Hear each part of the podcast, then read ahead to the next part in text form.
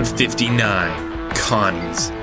I'm Merle Riedel, and you're listening to a July 16, 2008 podcast from the Kansas Historical Society. In this podcast, museum staff reveal the story behind the story about artifacts featured on the Cool Things section of our website, kshs.org.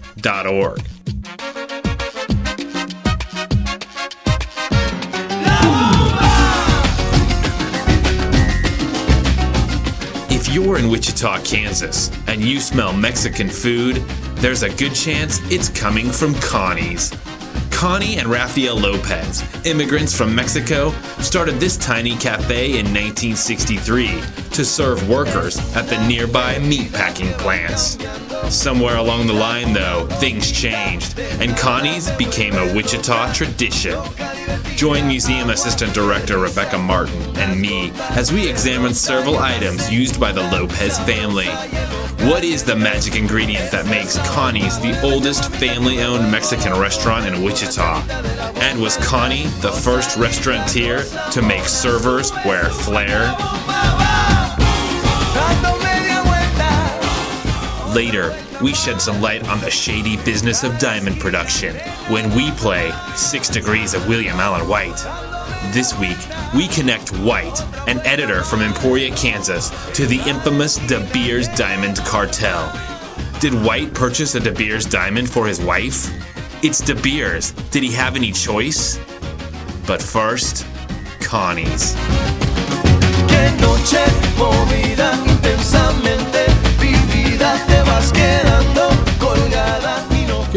Rebecca. Hi, Merle. Today we're going to talk about several items that were used at Connie's Restaurant, which was the first family owned Mexican restaurant in Wichita. And uh, Wichita is located in south central Kansas. Specifically, we are going to be looking at three items um, a server's pin, a bean pot, and a tortilla warmer. And we're going to make people hungry, I'm afraid. Because we get hungry every time we research yeah, this. We do, and yeah, we're going to talk about food a lot today. Connie's was started by Rafael and Concepcion, or Connie Lopez, in Wichita in 1963. Uh, but their journey to get to Wichita was, was pretty rough and a little bit interesting. Uh, Rebecca, can you tell us a little bit about this couple that founded Connie's? The the couple, both of them were born in Mexico in different states. Um, Rafael was born in Nuevo Leon, which is close to the or along the Texas border, and Concepcion was born in central Mexico along the uh, Pacific coastline. Now, um, they were born at a very tumultuous time in Mexican history. It was during the Mexican Revolution in the teens. The revolution itself was very violent, uh, roving guerrilla bands. I mean, just it went on for a decade, and it really hit rural people hard, especially in the central part of, Me- of Mexico, which is where Concepcion was from. Um, from what I've read, wages were uh, around the year 1900. Wages were 1,400 percent lower than your average American laborer, um, and that's a stunning amount. I mean, they had rising food prices, rising prices for all the necessary stuff if you could get it during a 10-year-long civil war. Um, and uh, and their their uh, wages were terrible. Uh, so and then after the Civil War, they had another couple of decades of severe economic troubles. So. Um, what attracted them to the U.S. was a booming economy, stable environment. You know, we weren't in the middle of a civil war. Um, Connie and um, Rafael met and married in Texas. They had a child there. And uh, they, Raphael enlisted in the U.S. Army. He served in World War II honorably. And um, they were living in Texas when some friends of theirs invited them to come up and visit in Wichita. And they came and fell in love with the city. They moved there in the early 50s. Uh, and for the next decade, they made a living in the same ki- manner that they had um, in Texas. Raphael was a barber with the military. Um, and Connie was cooking at church socials and fundraisers and getting so many compliments on her cooking that Raphael bought her a restaurant and they opened it in the early 1960s in a part of Wichita that's pretty industrial still today. Um, It's, uh, I guess you could say, industrial and working class, and the industry is a lot of meat packing, which um, would make a lot of sense because a lot of um, the Hispanics in who came to Kansas would work in the railroads or the meat packing industries, some in farming too, early on in the 20th century. Connie serves Mexican food. Um, and this type of cuisine is fairly standard now. Most cities you go to, you will see a couple Mexican restaurants. Uh, but it hasn't always been that way. When did Mexican food as a cuisine, when did it become popular in the U.S.? At what time, if you were if you were in Connie's when it opened in 18, in 1963, like what kind of patrons would you see there? Well, Mexican food became started to become really popular in the U.S. in the 1950s, and you know, it's still not easy to find Mex- good Mexican restaurants in some U.S. cities. I think a lot of it depends on the Hispanic population. Here in Kansas, uh, if you like Mexican food, you're really lucky because we have a lot of really good restaurants that are family based that operate in these major cities. Um, but that wasn't always the case in the U.S.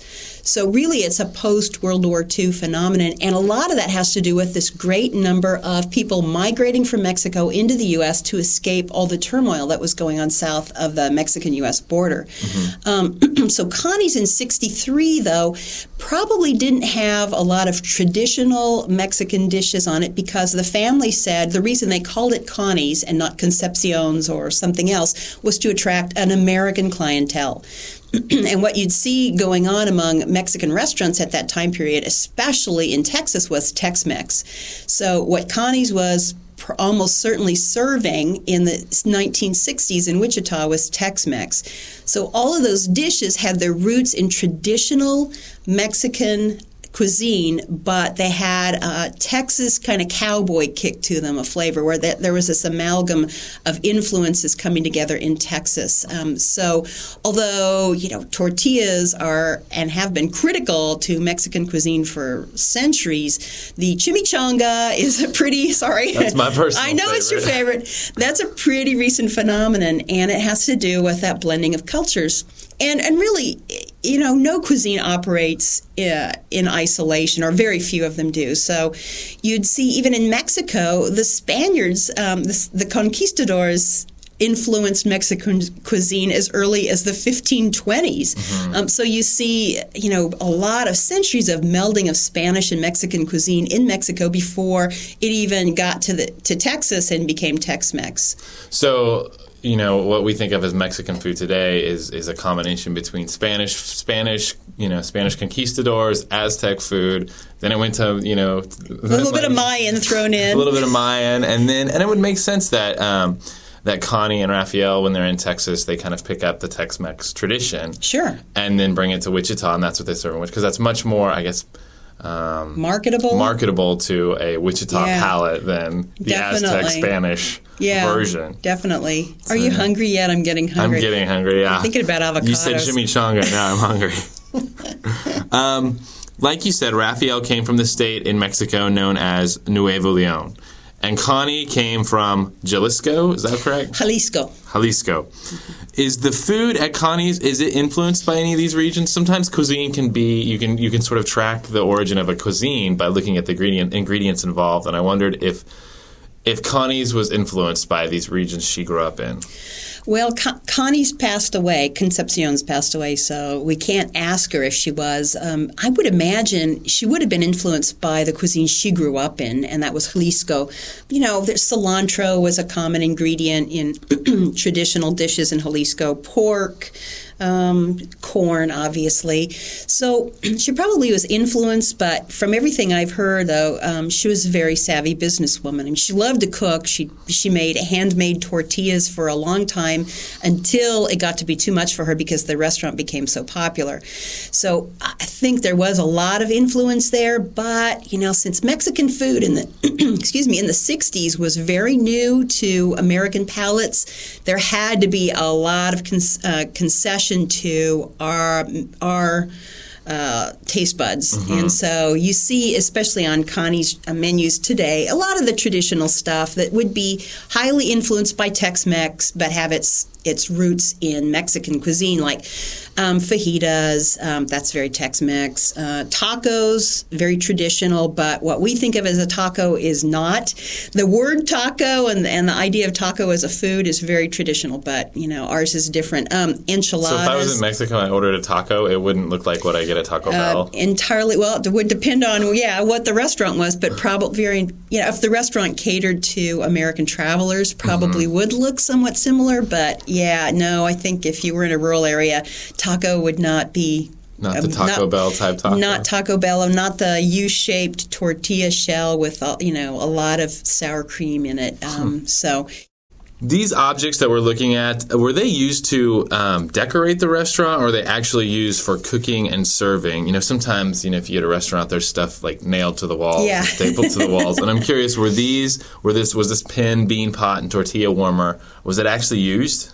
Um, only the pin was used in the restaurant. It is a lapel pin that was worn by the servers, who were almost all Connie's um, granddaughters at one time, at least, and uh, a lot of family. So the lapel pin that we're looking at is silver, and it's actually not very big, probably about an inch or two in in height, and it, it's shaped like flatware: a fork, a knife, and a spoon um, that they would wear pinned to their um, garments to designate that they were the servers. So that was the only thing we have that was definitely from the restaurant.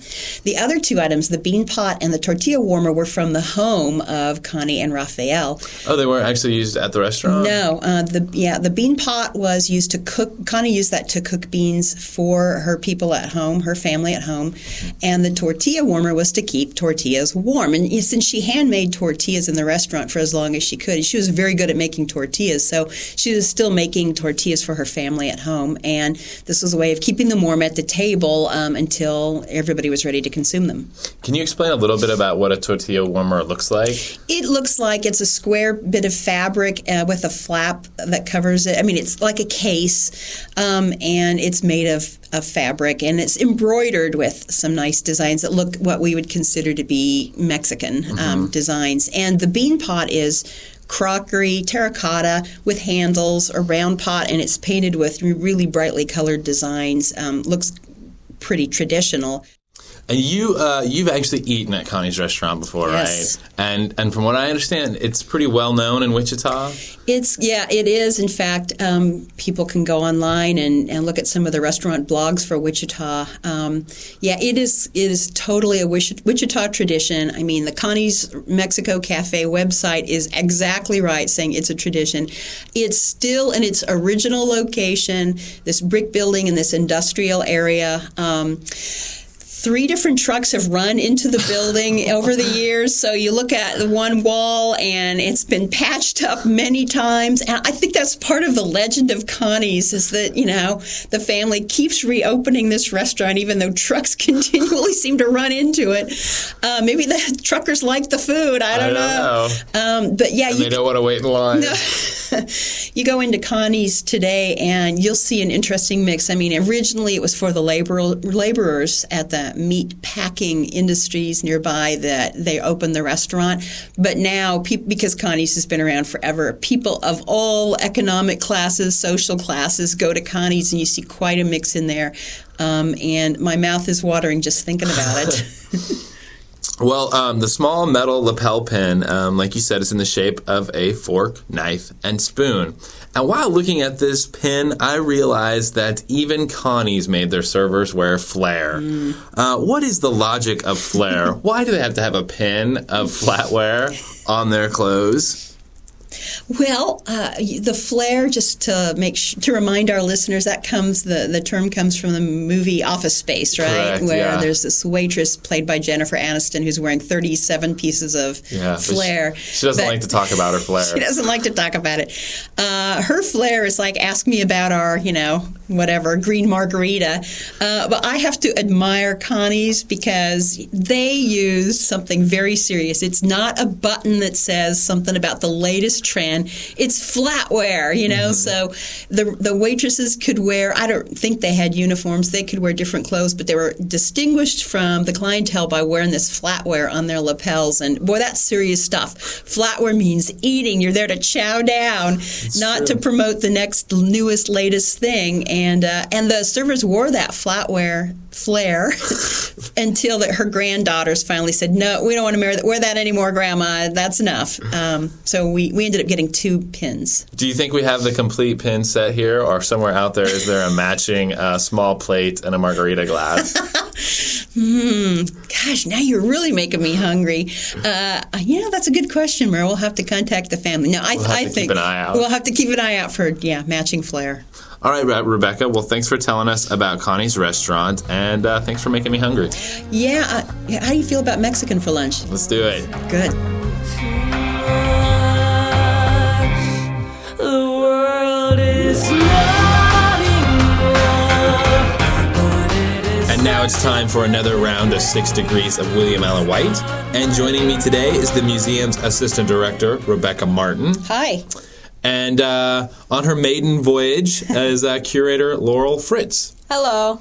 This week's challenge was to connect William Allen White, the Kansas native, famous Republican activist, and political extraordinaire, to the De Beers Company, the diamond trading company, cartel, Monopoly. whatever you want to call it. Uh, so first, I'll just give you a little general background on the De Beers Company, which, might I add, um, don't go looking into the background of the De Beers Company. Others have done it before you. I mean, it's just, it's just, you realize that, you know, they're a very imperial British company. Um, the De Beers Diamond Company was founded in 1888 by a man named Cecil Rhodes, or Cecil. Cecil. Cecil Rhodes. Cecil. Doesn't that sound like a British pronunciation? Yes, oh yeah, definitely. Cecil. and he was a British born a British born mining magnate. Um, the company is actually headquartered in Johannesburg, South Africa, and they specialize in the exploration of diamonds, diamond mining, and diamond trading. To the exclusivity of all others. pretty much, they're the pretty much the only show, in, the only the only show in town. They're really the uh, the only major diamond company. Um, at one time, it was believed that this cartel controlled roughly ninety percent of the world's diamond market. That's a lot. and that's speculated. You know, it's it, there's no hard, solid numbers on on how much they controlled. Um, over the last century, the company, and and this is a little bit why they're so successful at it, is because they kind of mastered this brilliant marketing strategy of connecting diamonds. Uh, specifically, diamonds to the concepts of love and commitment. So, therefore, if if a diamond is not shown, then like love and commitment is lacking. Gosh, what does that say to, about my marriage? Not wearing a diamond. That says your husband is not willing to support the De Beers Company Oh, okay. and their cartelish ways. Rhymes with hellish. Um, this company's uh, marketing strategy is probably best illustrated by the company's slogan: "the the diamond is forever." Um, like apparently, love should should be like a diamond and last forever. Yeah, and that that slogan was originally started in 1947, which actually apparently indicates that a slogan is forever as well. And that's amazing in marketing years. That it's is like pretty good. the dinosaurs. Uh, the cartel was uh, just a little bit of their, I guess, a little bit of the shady side. The cartel was charged with price fixing in 2004, and uh, they've been suspected to be the large, the world's largest purchaser of conflict diamonds. And what does that mean, conflict diamonds? That means it's a little questionable where the diamonds came from and how they were required, and that oftentimes the diamonds, the dime or the, the mining of diamonds, the money and revenue that that's made from that is recycled back into um, civil wars or some sort of conflict in the nation. Rebecca, I believe you have a solution. You have a way to connect William Allen White to the De Beers Diamond Company. Yeah, uh, it really uh, it's you know it's easy when you have somebody as famous as William Allen White. Mm-hmm, Um, So De Beers, as we all know, was founded by Cecil Rhodes. Uh, he and a friend invested in an old mine on the De- a farm run by the De Beer brothers in South Africa in the 19th century. And uh, we know, you know, all about the colonialism and you know how um, they've engaged in some interesting marketing practices. Uh, one of my favorite quotes uh, of Cecil Rhodes is, is that he said, "I would annex the planets if I could." That's that's the uber colonialist attitude right there. Yeah. And um, some people probably know that at one time an African country was named after him, Rhodesia. It's now Zimbabwe, and in the news again. I'm telling you, you know, you know, you are an imperialist when the country is named for you. Yeah. okay, so we got De Beers, founded by Cecil Rhodes. In his will, when he died in the early 1900s, he established the Rhodes Scholarship. Um, and Rhodes scholars uh, are come from all over the world, especially, uh, apparently, the qualifier is you have to be from a British colony or a former British colony to qualify for the scholarship. Do you really? Uh Huh? Still, or still Germany. Well, that's what the website says. I not that I am qualified for an application, but I checked it out. Um, or from Germany. You can be from Germany also, um, and that funds uh, your your study at Oxford University, which uh, Rhodes uh, was a student at um, when he was young. So when I, I saw that you know he founded the Rhodes Scholarship, I knew there had to be a Rhodes Scholar who knew William Allen White, and sure enough, one popped up really fast. Christopher Marley, an Amer- or Morley, an American journalist and a writer, he written, wrote for the New York Evening Post, the Saturday Review of Literature, and he was one of the first judges for the Book of the Month Club. And guess who else was one of the first judges for the Book of the Month Club? William Allen White. Yep. Uh, they were both judges on the editorial board, and what they did was they would meet once a month and vote on books that were submitted to them by publishers, and then they would select one to be sent to members of the Book of the Month Club. Um, and what I like about this was that um, White uh, was the only Midwesterner on the editorial board. You know, clearly very famous, very well known person in his own right. I think it's the Book of the Month Club sounds kind of hokey and sounds I don't know like you know something little old ladies would be doing or something. But it, I think it was a fairly powerful organization that really. Yeah. I mean, think of a contemporary or you know a, a version of Oprah Winfrey's Book of the Month Yes, Club. Yes, that's really a good I mean, analogy. It really sets off somebody's career. Yeah, it, it was very much the Oprah book club of its time, and it's still around today. But yeah, they were considered, uh, apparently, a lot of historians consider them to have revived an interest in American literature in the 20th century. They were that influential, um, had tons of, of members in, in their day, probably, you know, especially the high, I think the high point would probably be in the 40s or the 50s. Uh, one of the things I liked about uh, Morley, what Morley said about White on as a judge on the Book of the Month Club was he said his judgment was very bad five out of six times, but he liked to hear his comments because they were witty and well phrased. And so I found a comment. Um, that White wrote in 1941 about one of the Book of the Month Club selections that they were reviewing. The book's named Captain Paul. And so this is what White said Still think Captain Paul is a waste of time, even if the last chapter is the best tale of a sea battle I ever read, but not worth wading through 200,000 words of brackish dishwater. However, Wow. if Chris Morley likes dishwater because it's briny, let's take it. So there's the connection to Morley. So Wow. if you leave out Book of the Month Club and just go directly between Morley and William Allen White, that's three degrees. That's kind of scary that um, you know White was that close to De Beers. Yeah, yeah. I'll. Well, that's pretty impressive. I uh, I also have a solution. Do you? Yes, as you said, De Beers was founded by Cecil Rhodes, and he was kind of the epitome of ruthless colonial power. he was unbelievably wealthy and influential.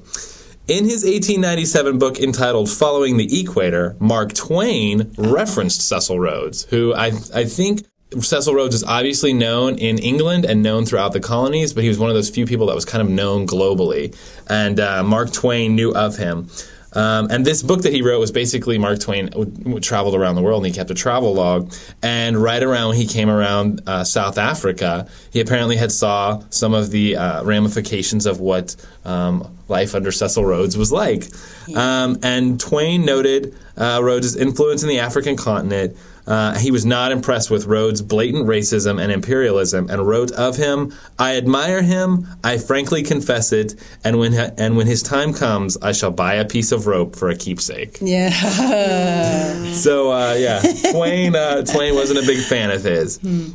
Um, William Allen White was actually a fan of Mark Twain, and we brought this up before. Yeah. And in 1907, William Allen White actually met Twain at a hotel in New York, um, and that was in Twain's Twain's Twilight. Twilight years, yeah. Twilight years, and he was a little, he was getting a little loopy, and, and I think, uh, Did he monopolize the conversation? Was yeah. that part of the reason Yeah. he was not impressed when he met him? yeah. So William. Allen White was a little disappointed with someone who had been his childhood hero and one of his favorite writers of childhood. So yeah, so De Beers Wow.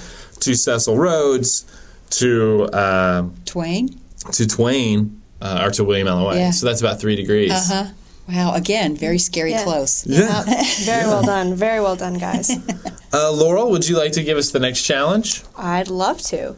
The next challenge will be to connect William Allen White to the Gateway of the West, the St. Louis Arch.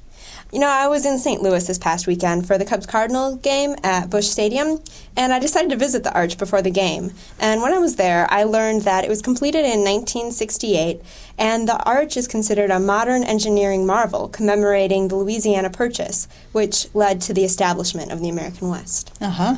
And eventually the state of Kansas. Yeah. Yes, the most important part. Yeah, exactly. Who won the game?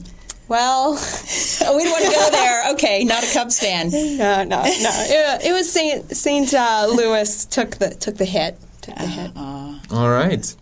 So if you think you can connect William Allen White to this giant uh, half version of a McDonald's sign, just send your chain of connection to podcast at kshs.org. That is podcast with an S.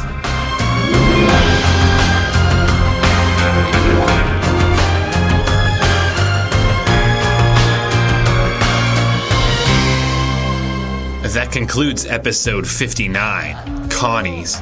If you would like to see images of the items used at this famous Wichita Mexican cafe, check out our website, kshs.org, and click on the podcast icon.